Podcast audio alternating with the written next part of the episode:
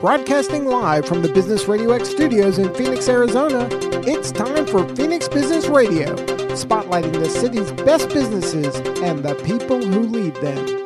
Welcome to Phoenix Business Radio X. I'm your host, Karen Nowicki, and I'd like to welcome you to AZ TechCast, sponsored by the Arizona Technology Council. AZ TechCast is dedicated to covering innovation and technology in Arizona and beyond. Broadcasted monthly, AZ TechCast invites leading experts to have real conversations about what's happening in the tech sector across the state of Arizona. From regional news to innovative startups, companies, and emerging technologies, AZ TechCast covers the critical issues and economic trends propelling the state's growing tech ecosystem. And I'd like to thank Arizona Commerce Authority, AZ TechCast 2020 innovation sponsor. The Arizona Commerce Authority is the state's leading economic development organization with a streamlined mission to grow and strengthen Arizona's economy. The Commerce Authority uses a three pronged approach to advance the overall economy recruit, grow, and create.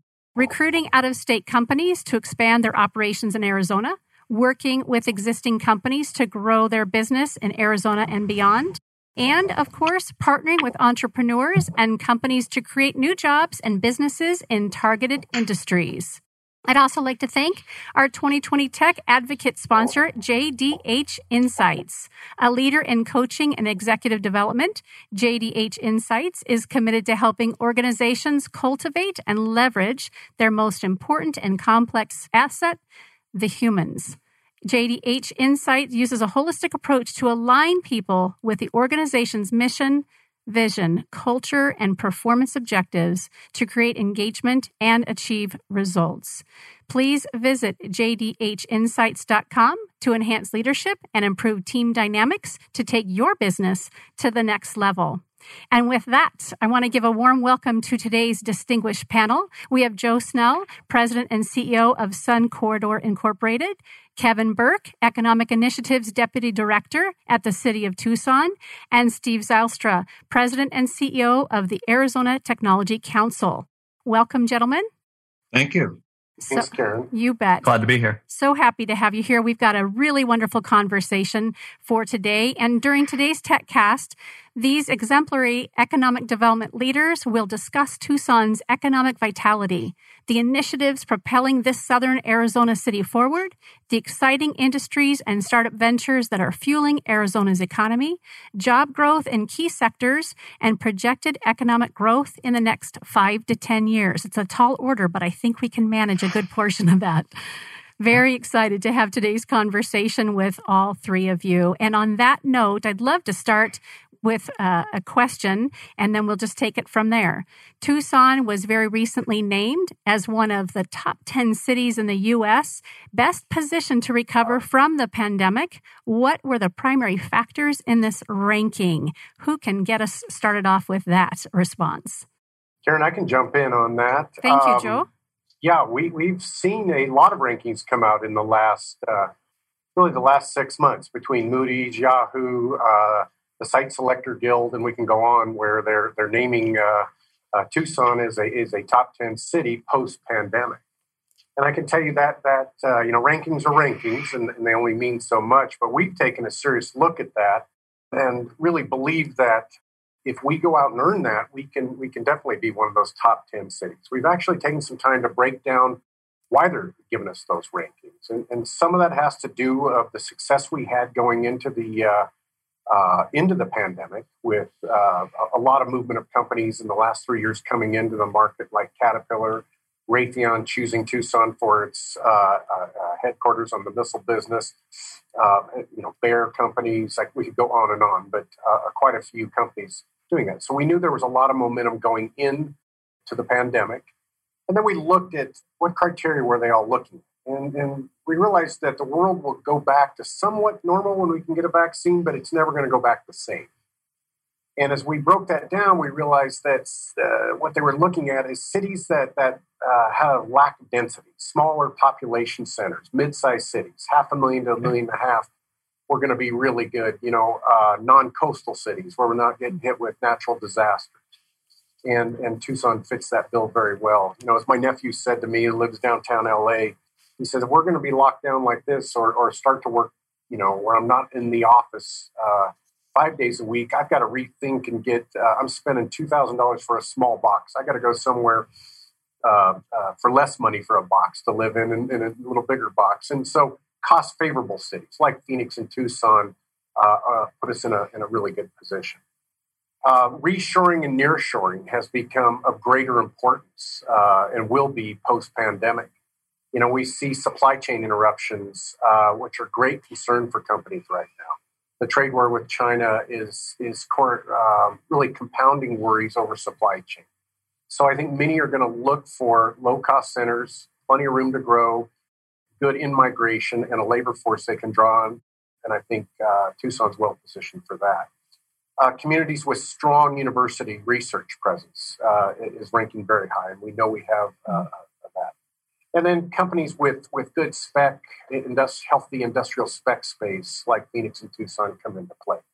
And then lastly, when we really broke it down, what they were looking for is com- communities that can adapt and move quickly in areas such as workforce training. How do we get all these uh, displaced workers that have been impacted by the COVID crisis, get them retrained uh, for, for a new economy? So we actually think we're in a great position for that, and we've initiated uh, a ton of strategies around that because you know we realize we got to earn it, but we're going to go full speed ahead.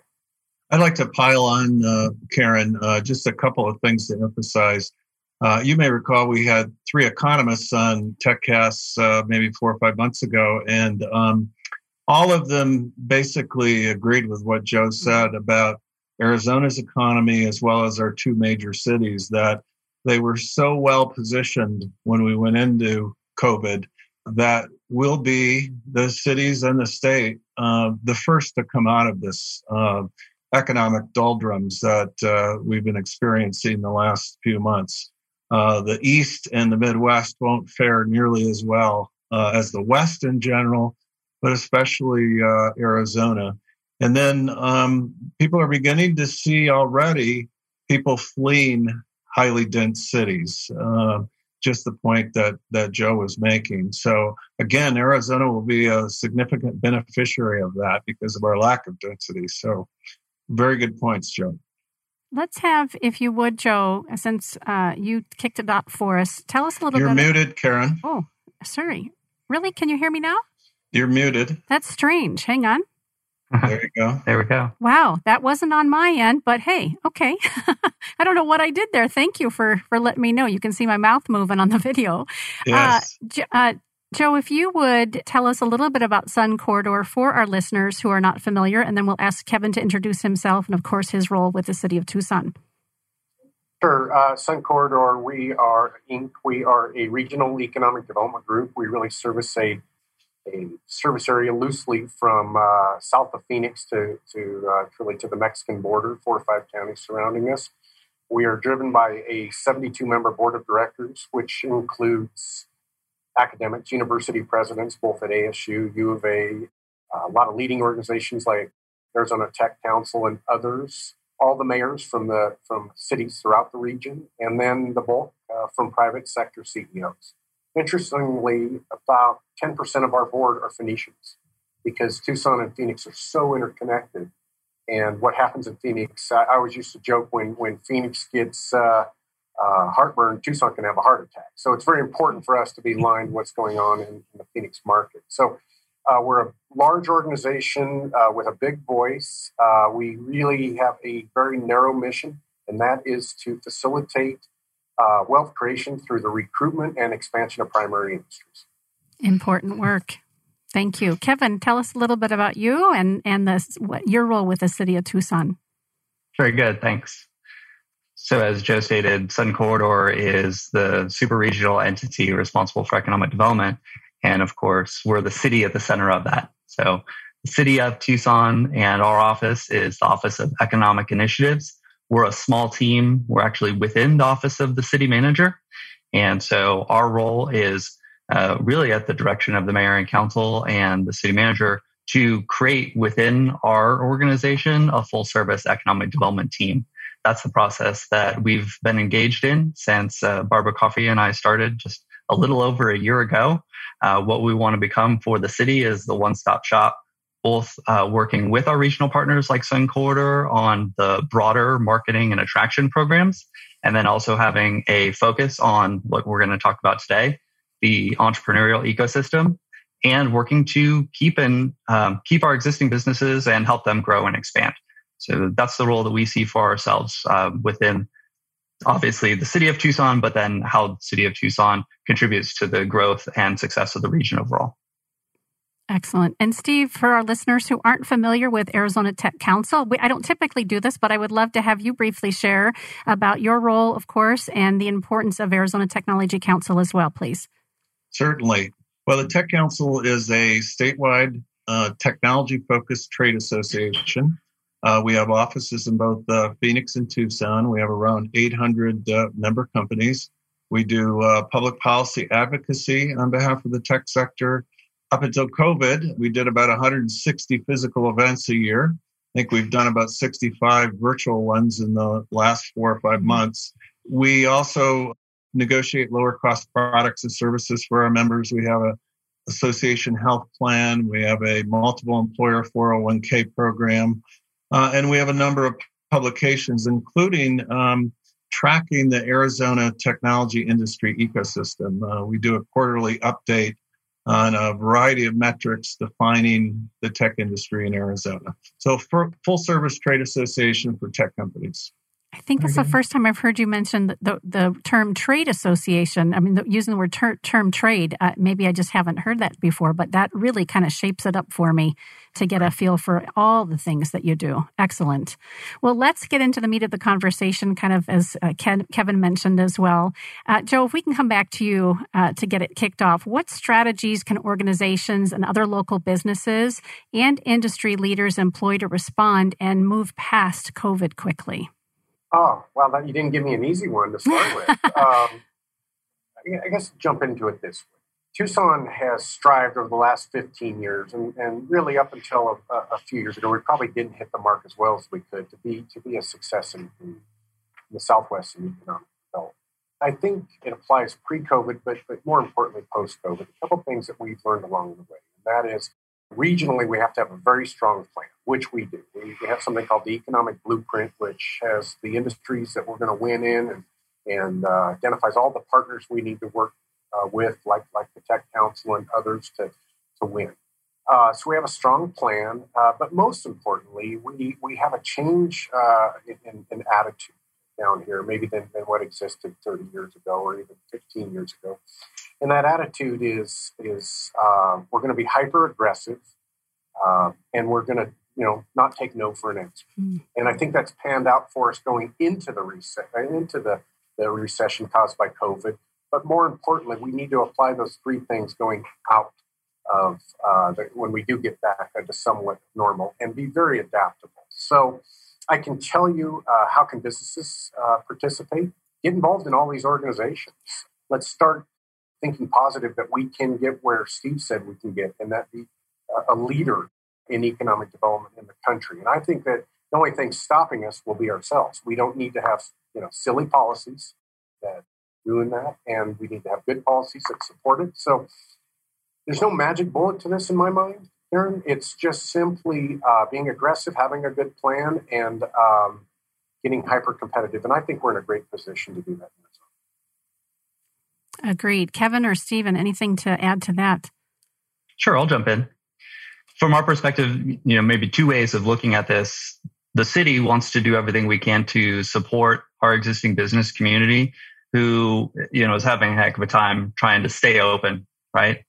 And from our perspective, we can't provide direct financial support as much as we would love to. Um, what we can do is get out of their way a lot of times. And so what we're trying to do is play a facilitating role, make connections, make sure that the businesses who reach out to us can access the resources that they need, whether that's understanding what the health and safety guidelines are from the CDC and from Pima County Health Department, uh, or whether that's you know something like getting a temporary use permit so that they can expand their outdoor seating and stay open, keep generating some revenue while this is continuing. So that's a sort of near term focus for us.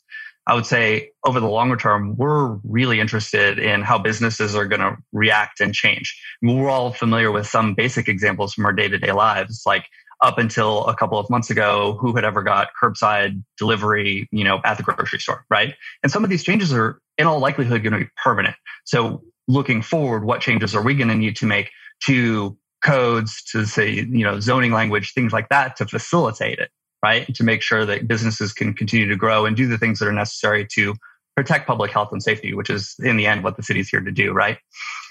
And I guess, um, you know, we've seen tragically massive number of small business failures over the last couple of months. I mean, I've seen statistics upwards of 30%, and a huge number of those businesses are simply not coming back. But perhaps an optimistic way of looking at that is that what we're going to be primed for is a massive wave of new business formation in the wake of this pandemic. And so again, the city plays a role there, right? We want to be a one-stop shop in the city's Office of Economic Initiatives to help guide people on that path towards creating their new dream. I'd like to say that I think it's been uh, Tucson and Southern Arizona's focus on growing an innovation economy that is going to help them come out of this uh, faster than a lot of places in the country. And I think what we found um, during COVID is that the, the tech sector, especially, is very resilient. Uh, as we know, uh, manufacturers were deemed um, essential industries, so manufacturing really didn't shut down. Technology based companies, IT companies, and that type were able to pivot very quickly because of the uh, IT capabilities they had. So, as a result of that, really the tech sector, the innovation sector, whatever you want to call it, is really going to pull us out of this and has continued to be, as I said, resilient uh, during COVID. And uh, I think there's really three really important components to that. Mm-hmm. One is um, what Joe focuses on principally, and that's uh, business attraction, but that's not all that he does.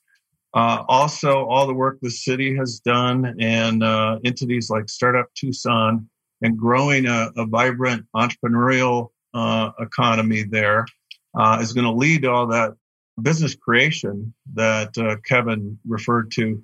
And then the point that Kevin made, but Sun Corridor is all about this too supporting existing businesses uh, and their success and making sure that regulatory environment is uh, what it needs to be and staying out of the way of uh, a business. So I think it's a combination of all those things that will help Tucson pull out of this early. We hope so. and and I think as you all mentioned, we're positioned very well to do that. Let's talk a little bit about innovation, if we could. Uh, Kevin, if you can share, what are some of the initiatives and programs that you guys are um, putting in place or have in place to support mm-hmm. innovation? Well, Steve mentioned a uh, key group, Startup Tucson, and so I want to make sure that we talk about them and, and give them some credit.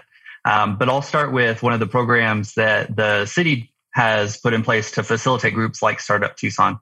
Uh, the mayor and council have made a biannual allocation of about $600,000 that our office gives out in the form of workforce and economic development grants, primarily to nonprofit organizations, but nonprofit organizations that are engaged in essentially some facet of our entrepreneurial ecosystem or workforce training and development.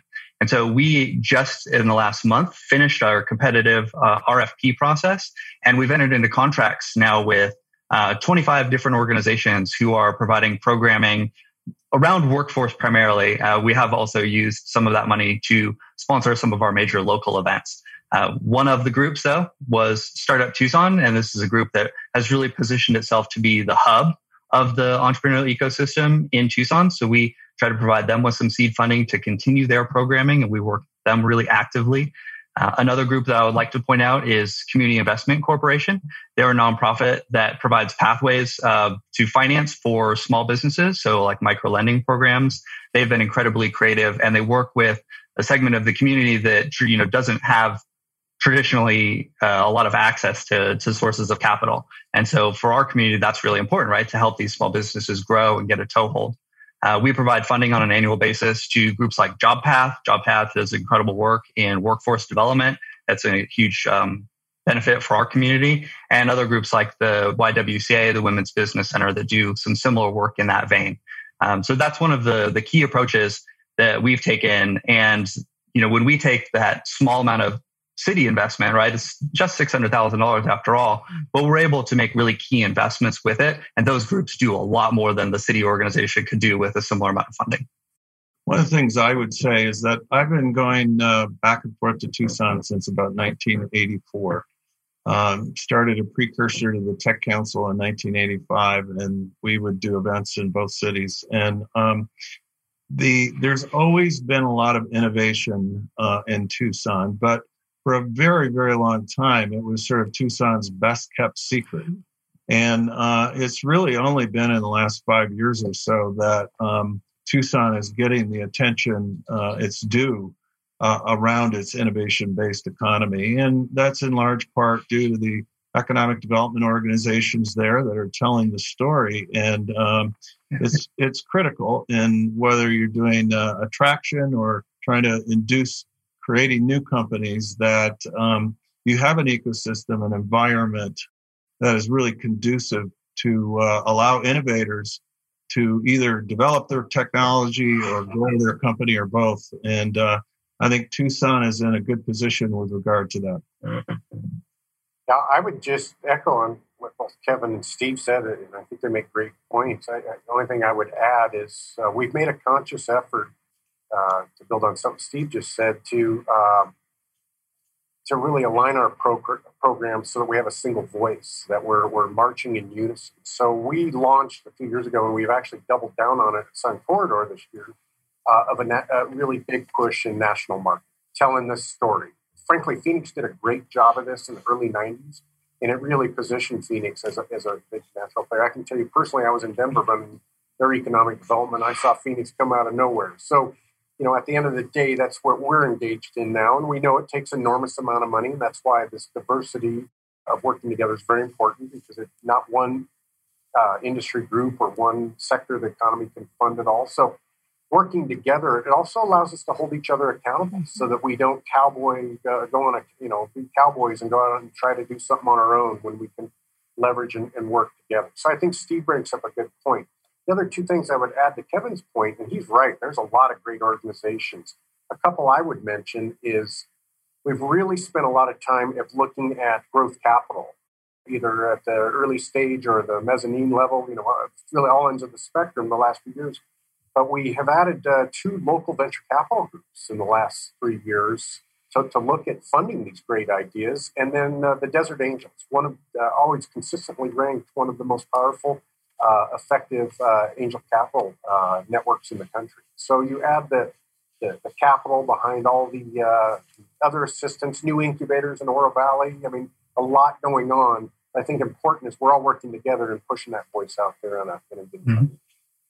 I, would like to um, just say that uh, I couldn't agree more about Desert Angels. Uh, they're annually ranked one of the top 10 uh, angel groups in the nation in terms of the amount that they invest They've been very effective. They have a, a new leader in Joanne McMasters, and she's doing a really good job. Curtis Gunn deserves a lot of credit for really building that organization over a long period of time. And um, the the new venture funds are critical to funding these early stage companies. One of the entities we haven't talked about yet, which is critical to all of this, and probably more so than ASU is in Phoenix, and that's the U of A because a lot of these uh, great ideas uh, really come from academia. They start in academia, and uh, then either they're licensed out uh, of the university, matched with capital, or in some uh, on some occasions, uh, faculty members spin these companies out. Um, it's been some really good examples in the optics and photonics industry, in the healthcare industry. And uh, so there is a, a, really good connection between the entrepreneurial community in Tucson and the university. And community colleges, they play a role here as well in innovation and workforce readiness? They do. Absolutely. Um, we're uh, we have a very close relationship with Pima Community College, and uh, you know one area that they're really uh, exceptional at is workforce development. It's an area where they are really shining, and they have a, a, relatively new chancellor. I guess it's not that new anymore, but he really has turned that organization around. And uh, I can't say enough about them. We collaborate with them often, and uh, they do a great job. I'm sure Joe and Kevin have a close relationship as well. Well, I can I can say that the, the community college, you know, the university. Let's be honest, that's the engine engine that's driving innovation in, in a market like this. Yep. Uh, boy, that's the that's the brain, and we're all the limbs that are working around it. But the community college is uh, is critical, and Dr. Lee Lambert, that does run that, uh, comes out of Seattle, and he's a dynamo. I mean, the Yes. he's brought to this organization. I can tell you, in the last 60, 70 companies that have come in here, if it wasn't for the community college and his creativity, for example, that the uh, the aviation uh, school they've got going on there is is world class. Uh, without those kind of programs, his leadership, we would be nowhere. So uh, I'll just shout, give him a shout out. So, Yeah. but that's what I meant.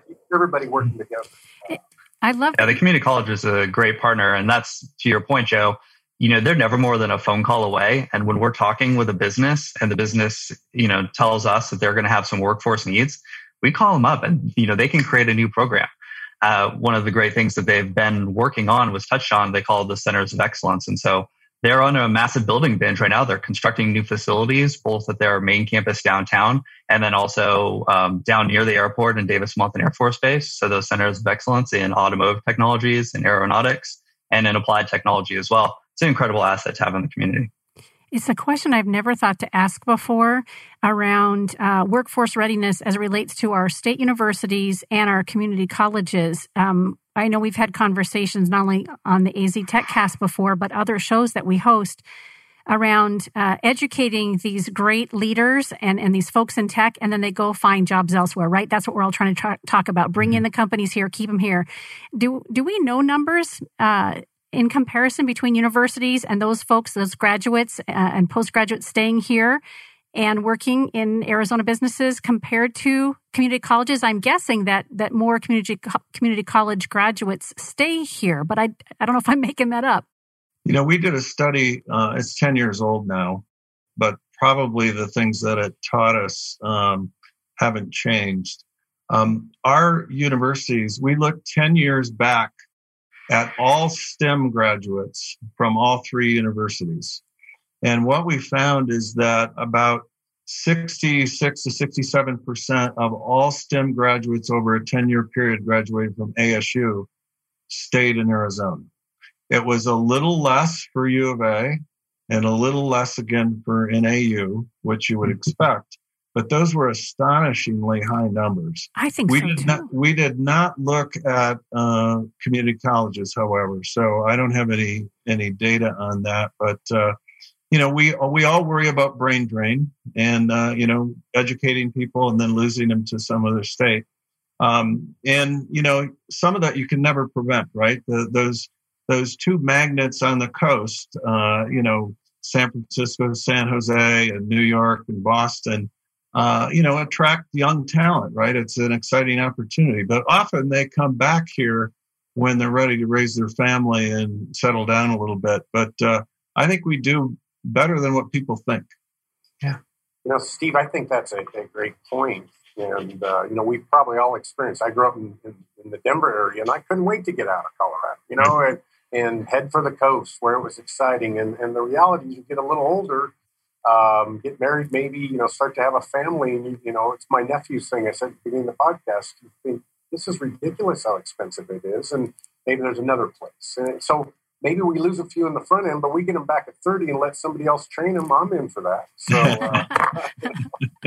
uh, for sure. That's right. And, you know, one of the things that perhaps we were going to talk about this, but post COVID, we have this opportunity where there's a greater reliance or emphasis on working remotely.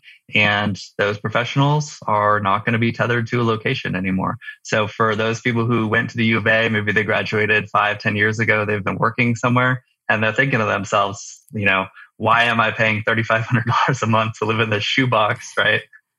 Or you can go back to Tucson. And uh, I think we're ready to capitalize on some of those trends. Yeah, let's talk about that a little bit more. What, uh, from your perspectives, are the short-term and long-term strategies that are attracting new businesses in this, you know, post-COVID world as as we prepare for that? Well, maybe I could talk about some of the fundamentals, and then uh, these guys can talk about some of the specifics. Um, you know, we have, and and both of them have referred to this. Um, a, a low cost environment in Arizona compared to a lot of other places, affordable housing, uh, relatively low taxes, um, except for this year with the 60 days of 110 degrees, great weather to attract people, uh, a lack of the kind of density that people are now uh, wondering whether it's appropriate or not. So we have uh, all of these sort of fundamentals that are very attractive for both companies to move operations here and for individuals to come and live, work, and play here. So I think you know you start with with those key issues, and then both of these guys have strategies to leverage that. I think you, you said it well, Steve. And and uh, the only thing I correct you on, it's been not been that many days, 110 down here. That's true. That's true. it's been warm here, but uh, no, I think that uh, you own that up there. Um, yeah, we do. Yeah, yeah. No, um, but the reality is, you said it all, and, and I said at the beginning of the podcast mm-hmm. why I think we're well positioned to, to win. So, uh, but I would say this: you know, we remember that labor drives all market decisions, and the, the thing that companies, whether they're existing companies or, uh, or companies moving in from the outside, regardless of uh, where they're at, Tucson, Phoenix, Seattle, uh, the question comes: is can I? Is there talent in the market to fill the jobs I need? And and secondly, can I attract that talent into the, into the market? So we're we're spending a lot of our time uh, on national marketing with a couple of communication points. One, we have a lot of in migration into Tucson from from uh, outside. Uh, you know, you wouldn't want to be in the Midwest where you have out migration. It's good to be in Arizona where people want to move in. Mm-hmm. And so we we talk about that all the time. We're, as Steve said, we, we're messaging the, the innovation here, the low cost center, something Kevin didn't understand, the stability politically. We're not you know, our politicians are are, are business friendly. And if they're not, me and Steve make sure they are. Um, no, I'm joking because they are, but that we're business friendly. And I think you you combine that. It's really not the time to go dark for us. So we are spending a lot of time uh, screaming that Arizona, in particular Tucson, is the place to be post COVID, and that that means a lot of uh, um, sometimes through Zoom right now, we're doing daily contacts with the influencers, the site selectors that make this decision, putting all these executives in front of them. I joke, you know, we do five of these podcasts a day. We're getting good at them, I guess, all of us, but it's the way we communicate. So just being aggressive and on message over, over, over, over, because we got a lot to sell. I'd like to point out two specific programs, initiatives that the city of Tucson is working on, one internal and one external focused the city did receive a, a, generous allocation of CARES funding a few months ago, and the council has laid out a strategic plan for how we can allocate those dollars. At a very recent council meeting, the city council, through our IT department, allocated several million dollars. I don't want to misquote it. I think it was about 4.4 million for Wi-Fi access points throughout some of the underserved portions of the community. And so what we want to do is overall, Tucson has very good broadband connectivity, but we have spots where that's not adequate, right? And so we want to have that coverage be as great as possible. That's one of the things that attracts people here. And, you know, for the existing community, allows them to take advantage of the opportunities that come with having that internet connectivity on an external focus, we're working with regional partners, and this is really spearheaded by the group we mentioned before, Startup Tucson, mm-hmm. on a remote Tucson initiative. And the remote Tucson initiative is, in essence, a marketing campaign, but to deliberately try to seek out and attract cohorts of individuals who can work from anywhere, and we want them to choose Tucson. We're going to work with them and we're going to incentivize them to do so. Very cool. Yeah. You know, if I could add one more thing, Kevin got me thinking about something. Sun Corridor, had, uh, we partnered with the Tucson Airport uh, a couple years ago to help develop a, a long long term plan for that airport. A lot of people don't understand that uh, the airport is, is a top ten airport in land holdings. So we have some assets out there, and we recognize that moving forward, that you know what drove companies for a long time was major air hubs, uh, Chicago, you know others, and and uh, because everybody was flying. And, and I think Kevin really got me thinking about Well, the, the reality is, I, I think we're going to, post COVID, come back where people will be flying more, but I don't know if we're ever going to get back to the days uh, maybe where we were. I can tell you we're surveying a lot of local companies and companies across the country, and what we're hearing is they're going to slash those travel budgets by about 30% because we all woke up to Zoom. And, and I know I'm I'm not going to travel as much because I don't need to. So it it behooves us to start looking at assets like the airport, the Tucson airport, to say, hey, if we have all that land. Can we do more than just be a place where planes take off and leave? And, we think the answer is yes. So a lot of infrastructure discussions around. Joe, would you also tell us about Sun Corridor's economic blueprint? Sure. Um, our blueprint, uh, you know, fancy term for a strategic plan, really goes back to when this organization was founded in 2004 frankly, um, you know, I think one of the things we struggled with previous to Sun Corridor's existence is we didn't have a plan. We sort of the, the plan was, hey, whoever comes calling, we're going to respond and, and, work with them, and, and, that's not that's not very shrewd. So we ended up involving you know six thousand people, uh, um, really talking about what drives us, uh, very aspirational in the plan. What's the vision for this community? Uh, we hired Michael Porter out of Harvard to, to identify which industries uh, we should focus on. And the reason for that is I needed to know where to spend the money when I got here. You know, the reality is there's going to be some industries we excel well with and some we don't. And uh, for example, I don't think anybody recognized locally uh, 15 years ago that Tucson has the fifth highest concentration of defense workers in the country. And so when you ask what we focus on, and it's not the only thing, but aerospace and defense is a big one for us. It's a big one in Arizona, but uh, and that's panned out for us with over 200 aerospace and defense companies uh, establishing their presence here in the last 15 years. Uh, biotech, uh, especially in the diagnostics area, companies like Roche, Sanofi, and then a lot of uh, um, startups like Accelerate, uh, Bayer coming in here. So I could go on and on. mining, natural resources, Caterpillar choosing Tucson for its mining headquarters a couple of years ago all of those plan was to, to, give us a little bit of an indicator of what to focus on. So we knew mining was important. So it's a plan that we follow. Uh, I can tell you that most of the corporations around here use it as a guide for investment in nonprofits. Mm-hmm. So they'll come back to a lot of economic development group chambers of commerce and say, if you can't fit in this blueprint, we're not going to fund you. So it's just a way to help guide us and um, uh, prioritize what's important I'll, the last thing I'll say with that plan is we've updated it several times, make sure it's valid. Um, you know, the challenge with those plans is the strategies are usually antiquated the moment it goes into print. So we, we need to be adaptive and change the strategies all the time.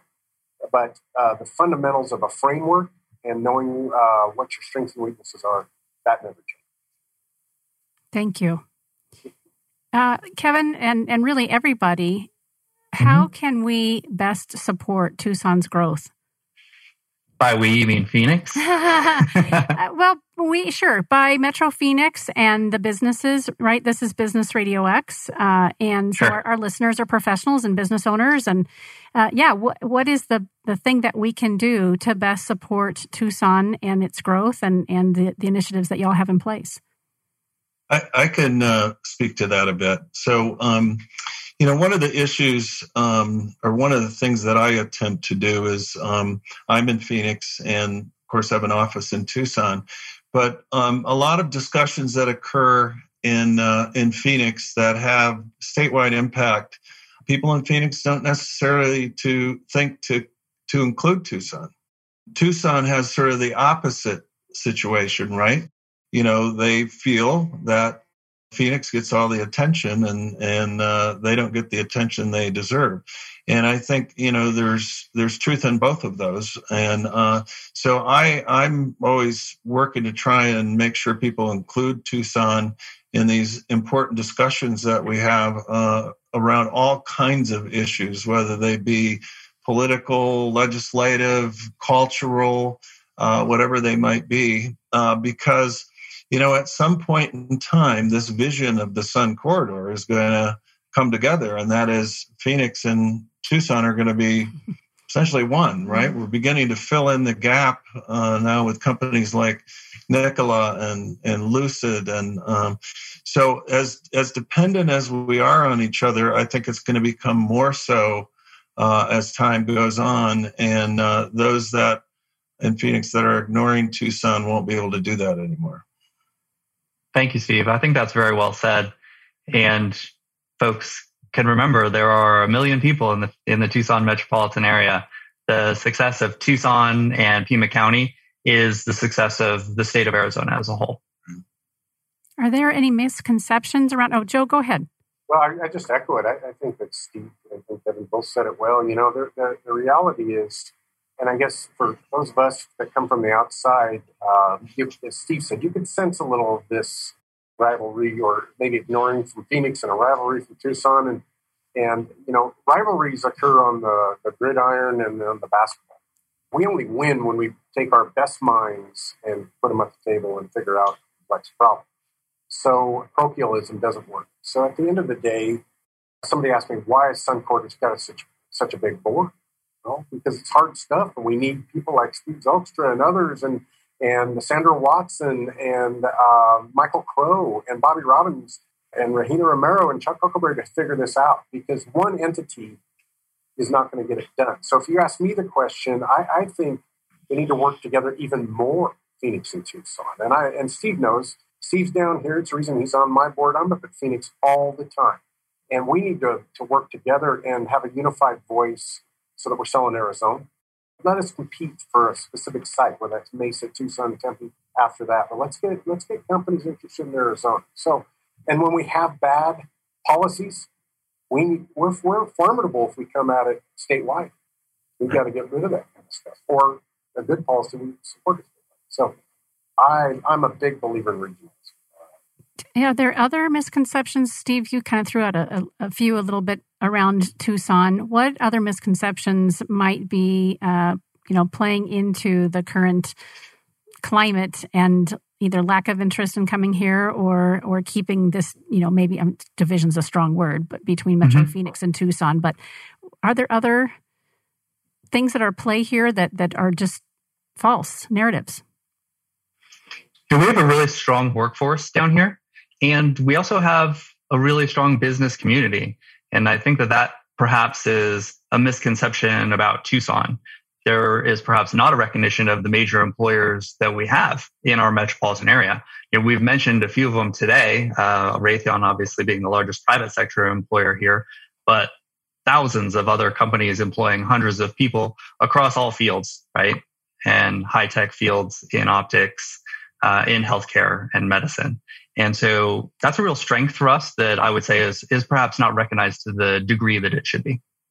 Yeah, I, I think that um, you know there's there's I used to be in Pittsburgh and people have a a mindset about Pittsburgh that's like hundred years old, right? That there are furnaces with uh, uh, Bessemer furnaces spitting out uh, smoke. I think there's some of that with Tucson, right? That it's cowtown and it couldn't be any farther from the truth, right? Uh, the points that Kevin just made, the sophistication of the technology that occurs in Tucson is absolutely mind boggling. I mean, you know, right now there, uh, uh, the, uh, there's a um, satellite that uh, is visiting a asteroid that's going to take samples back to, to Earth, and that was all developed and has been run uh, out of Tucson. Uh, the the Phoenix rover on Mars, uh, same thing. The uh, astronomy going on in the mountains around uh, Tucson is you know world class. So there's so many different areas that Tucson is the best in the world. I mean, we talked about optics and photonics. We have 75 members in that space uh, just in Tucson the largest concentration of those kinds of companies uh, in the world.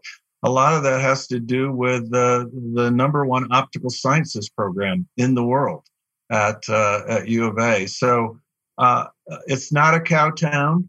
They do have a rodeo, and they're well known for the gem show. But it's a very sophisticated place. And Raytheon, believe it or not, virtually every missile that is in the U.S. inventory today is made by Raytheon in Tucson. It's a missile systems operation down there. And uh, you know they they're growing, uh, they're continuing to grow, and uh, uh, it's it's really incredible.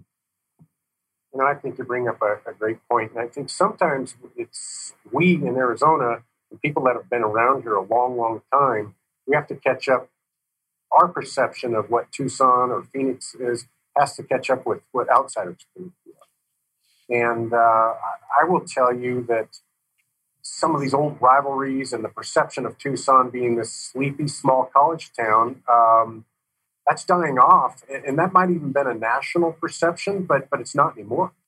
We launched a perception study when we first uh, launched this organization, and we asked, "What's your mm-hmm. perception mm-hmm. of, of Tucson as a national player?" And I can tell you, a few years ago, it was what you thought: small, in Phoenix's shadow. Uh, don't know much about it, probably more. Right. We've just launched that same perception study with influencers, and, and, and they're seeing what's going on with these headquarters moving in. And they're, they're thinking pretty highly on uh, uh, Tucson. You know, they've always thought highly of Phoenix, but they're thinking highly of Tucson now. It's like it's catching up a little bit. It's never going to be Phoenix, but it's catching up, and we've got some high marks. Now it's probably time that locally we all comment a little um, and I think that it's all good news for us. As you're chatting, I have this vision of what I see um, just in the circles that I run around with socially, this big competition right between ASU and U of A as it relates to the football program, right? And and I can't help but as we're talking on a very serious level, how much sometimes that that voice, that conversation kind of dissipates out into how we continue to think that we're separate over again football uh, teams. So I think we should follow the university's lead. I'm a native Arizonan, and I can remember, I mean, since the time I was a child, we don't even talk about the other university, right? right. I'm talking about the University of Arizona is the only university and it's the only game in town. But the universities don't look at it that way anymore. The amount of collaboration between all three of the major universities in the system over the past you know decade is incredible and it wasn't something that happened before right? And we can emulate that. We can take that lesson and move the entire state forward. I think that has a lot to do with the current leadership uh, at the universities too. We had all three presidents uh, on three months or four months ago and that camaraderie between them was absolutely evident it was palatable. in, in, in that discussion. And uh, you know you've got three incredibly bright and capable people now running these uh, three institutions and understand the importance of collaboration and cooperation. And uh, you know that it did uh, I, I can state for a fact that uh, that rivalry on the football field did eke into other programs you know whether uh, a, a, faculty member at U of A was going to work with an ASU faculty member on this particular initiative. There was a lack of trust. Uh, a lot of that has changed uh, because of the, le- the leadership. Well, let's be honest. Arizona as a state has grown tremendously in the last 20 years. You know, uh, I don't know what Phoenix is sitting at, uh, 4 million, uh, 5 million. I don't know the metro. I have to look it up. But, you know, Tucson, you know, Blink is going to be a million and a half. They're growing. So at the end of the day, all this in migration of outsiders that have come in, listen, they might be an Ohio State fan, a Texas fan, in my case, a, a suffering Cornhusker fan. And, you know, and the reality is um, you're not so focused on those, those smaller things. It still will be a football or basketball rivalry between ASU and U of A, but we're just big enough we don't think about little stuff. And I think that's sort of where it's evolving. We're growing up as a state, I think. I'm a suffering Wolverines fan, but yeah. my but my daughter went to U of A, so she's yeah, yeah. a very avid uh, U of A fan. And I'm a lumberjack, so you know what are you, ah, what are you, gonna, what are you going to do with that? it's interesting. Thomas Barr with Local First spends time with us here at the studio. We do a series for their Arizona Good Business Summit, and Thomas always shares the story around you know Chicago and some of these other cities that when somebody is from a city like Chicago or, you know, New York City or San Francisco, you know exactly what they're going to talk about because they just embody the culture and, and everything. And Arizona for a while, we struggled with that identity. And, and I've owned the studio now for three years and we focused on these kinds of conversations all, all across every vertical, every industry, including higher education, nonprofits, enterprise, all the way down to the small business that's just a mom and pop shop, Main Street, Arizona. And I'm I'm consistently seeing what Joe and each of you have alluded to throughout our conversation, and that is we're innovative and we are a great community. And if we continue to have these conversations across the board and make sure we're lifting everybody up, uh, Arizona is going to continue to be a force to be reckoned with. Couldn't agree more. Yeah. Uh, let's see. Before we close out the segment, we have a, a, few minutes longer. Joe, I wanted to ask you if you could shed some light on the mic- the macro competitive issues that Tucson faces. Have we hit that? Well, we sort of have in a roundabout way. Tucson, the, the competitive issues are, and I alluded to it, you know, again, labor drives all markets. When you look at the top 10 criteria that a company, and again, this isn't a company relocating, this is a company that decides whether they're going to expand here or in, a, in another branch or a small business deciding to invest their money. They're looking at, you know, 10 or 12 drivers in any market. I always get asked, what about incentives? What about all, you know, tax policy? They're all important, education. But the number one driver, it drives all market decisions. It has since about 1990. It's even getting more, more so. So companies are asking the question, can I find the right talent base, the right labor to do business? And so we're always looking at those issues. Do we have, because a lot goes in, do we have the right healthcare systems uh, that, that people either want to uh, relocate in here or they want to stay here? Um, do we have the right um, uh, school system? You know, is education strong enough that that people feel comfortable living in Arizona with that? Do we have the right parks and recreational opportunities and the right tax base? So I think we're always looking at that, and we do that in partnership with all the folks on the uh, uh, on the podcast today, and Chris Camacho at GPEC and Sandra Watson but ultimately, they're the same issues, whether they're in Phoenix, Tucson, or where I came out of Denver. Everybody's looking at it. So I believe we're, we are pretty competitive. You know, I always get, get asked the issue of incentives. Well, incentives are important, absolutely, and we need to be competitive on those, and we need to have them at a local level, a statewide level. But at the end of the day, if you can't address that first issue, which is labor, mm-hmm. incentives won't matter. So we're always looking at this. Is this a place where talent wants to live? And the good news is, up until this point, yeah, the evidence shows they're moving in here. They're in migrating. And we need to make sure that we keep our eye, and that's why I appreciate you, Steve, and what you do, and making sure that we have the right policies out there, the right education system, so that people continue to move in. Because if I can't go out and sell the labor force in Tucson, and I'm sure Chris and, and Sandra up in Phoenix, we don't get it done. Yeah, just a plug for, in spite of the curtain coming down on the legislative session last year, uh, one incentive we were able to get over the um, over the goal line was uh, the research and development tax credit. We actually have the best R&D tax credit in the nation. It's 24% on your first 2.5 million annually and 15% on anything that exceeds that. We extended that last session for 10 years. So those are, you know, that's just an example of the kind of incentives that you try and create to make this an attractive place to to grow. In this case, your technology company. Kevin, anything to add? Well, workforce clearly is a huge driver. And I think from the city's perspective, education is the key to driving improvement across a whole range of indicators, whether we're talking about median income or whether we're talking about health outcomes. And so I'll just say, frankly, education is an area where the state of Arizona can and must do better. It's difficult from a city's position because we don't have much of a role in the educational system. Um, but we're, you know, playing the cards that we're dealt. And uh, we know that, you know, developing future talent and that future workforce uh, is going to be a, a, key for us moving forward.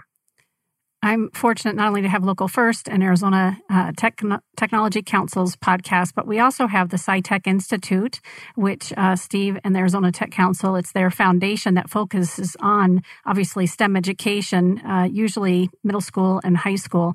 And the work mm-hmm. that they're doing, Steve, I'm I'm blown away every time we have Kelly and, and Dr. Babendure uh, here in the studio with us, and they bring those young students who are just so interested in getting their hands on opportunities to meet with people in the field.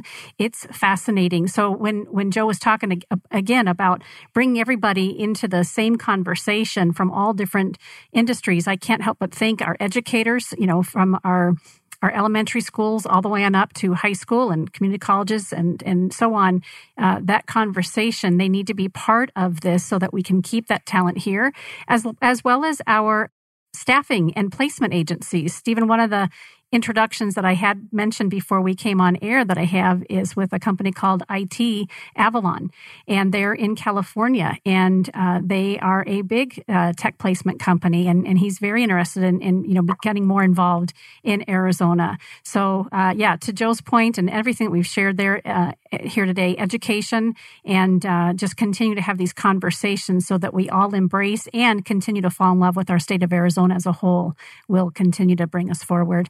That's that's. Well, the, if I may just add, the Chief Science Officer program, which you're referring to, is uh, you know what we're trying to do there is build a cohort of future STEM leaders uh, across Arizona. And as you know, that program has been so successful. We're now in 10 other states and five other countries. Yes. And, uh, you know, uh, you know, we want to do it worldwide but it all started here in Arizona, and it's uh, you know we have about 300 CSOs across Arizona. And uh, Tucson again has um, a really stellar organization called the Southern Arizona Science and Engineering Fair, or SARSEF.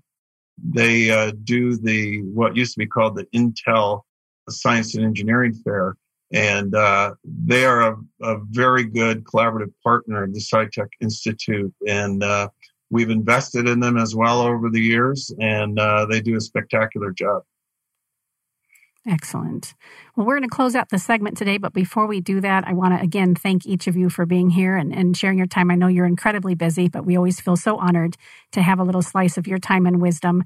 Could each of you please just share how folks can stay in touch with your organization uh, and uh, if we can find you on LinkedIn, if that's a great place to connect with you professionally as well? Kevin, do you mind starting for us? Very good. Well, you can certainly find me on LinkedIn, Kevin Burke. It's B U R K E. And please do check out the City of Tucson's Office of Economic Initiatives. We have our own website that is Connect Tucson, all one word, connecttucson.com. Great. Thanks again, Kevin, for being here. Joe, how about you? Uh, I don't know if I'm on LinkedIn. I'll have to check. that would be a no. That'd be a no. uh, yeah, I don't think so. Um, but you can uh, um, reach us through uh, our website, which is www.suncorridorinc.com. Awesome. And uh, yes, I am on uh, LinkedIn, Twitter, Instagram, uh, etc., Facebook. Uh, Steven Zylstra on uh, LinkedIn and uh, aztechcouncil.org is how you get a hold of us. Awesome. Well, thank you all again. You've been listening to Arizona Technology Council's podcast, the AZ Tech Cast. You've been listening to Arizona Tech Cast brought to you by Phoenix Business Radio. And today's AZ Tech Cast has been brought to us by Arizona Commerce Authority, the state's leading economic development organization with a streamlined mission to grow and strengthen Arizona's economy. So thank you again to Arizona Commerce Authority. And many thanks to JDH Insights, the 2020 Tech Advocate sponsor. Visit JD hinsights.com to enhance leadership and improve team dynamics to take your business to the next level. If you're interested in being a podcast participant or a sponsor for the Council's AZ TechCast, please contact marketing at aztechcouncil.org to lock in your opportunity to further position you as a tech expert, tech expert. not texting, tech expert, influencer, and innovator. Some media leans left, some lean right, and we lean business. Until next time, I'm Karen Nowicki. Thanks for listening.